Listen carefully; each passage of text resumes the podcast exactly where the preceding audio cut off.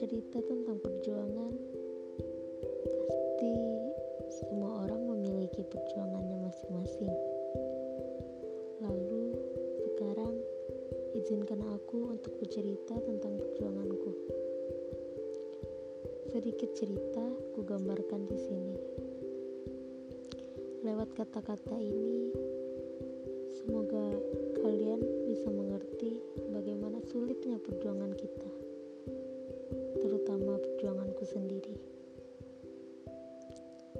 Perjuangan ini sungguh berat bagiku. Begitu menyiksa, semuanya mengerus tenaga dan pikiran. Terkadang hatiku pun ikut dipermainkan.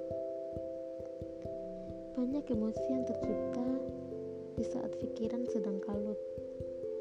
Namun tak sedikit jua bahagia datang saat berjumpa dengan mereka teman-teman kecilku.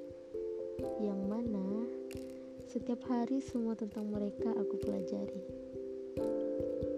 Berkali-kali aku merasakan sakit.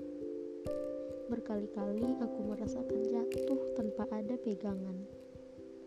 Di saat tubuh ini berkata tidak, tapi hatiku terus berontak untuk berkata iya. Di saat tubuh ini ingin sudahi, namun hati ini berteriak untuk melanjutkan. Inginku tak banyak, tak jua muluk-muluk. Aku hanya ingin menuntaskan perjuangan ini dengan tepat waktu. Tidak usah terlalu terburu-buru, dan jangan pula terlalu lama-lama.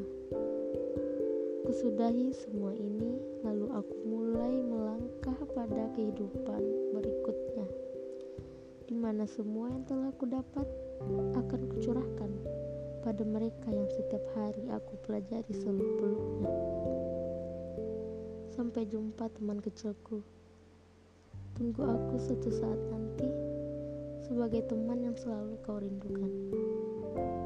Padang 11 Desember 2019 Tiara Fadilah Jangan lupa bahagia hari ini.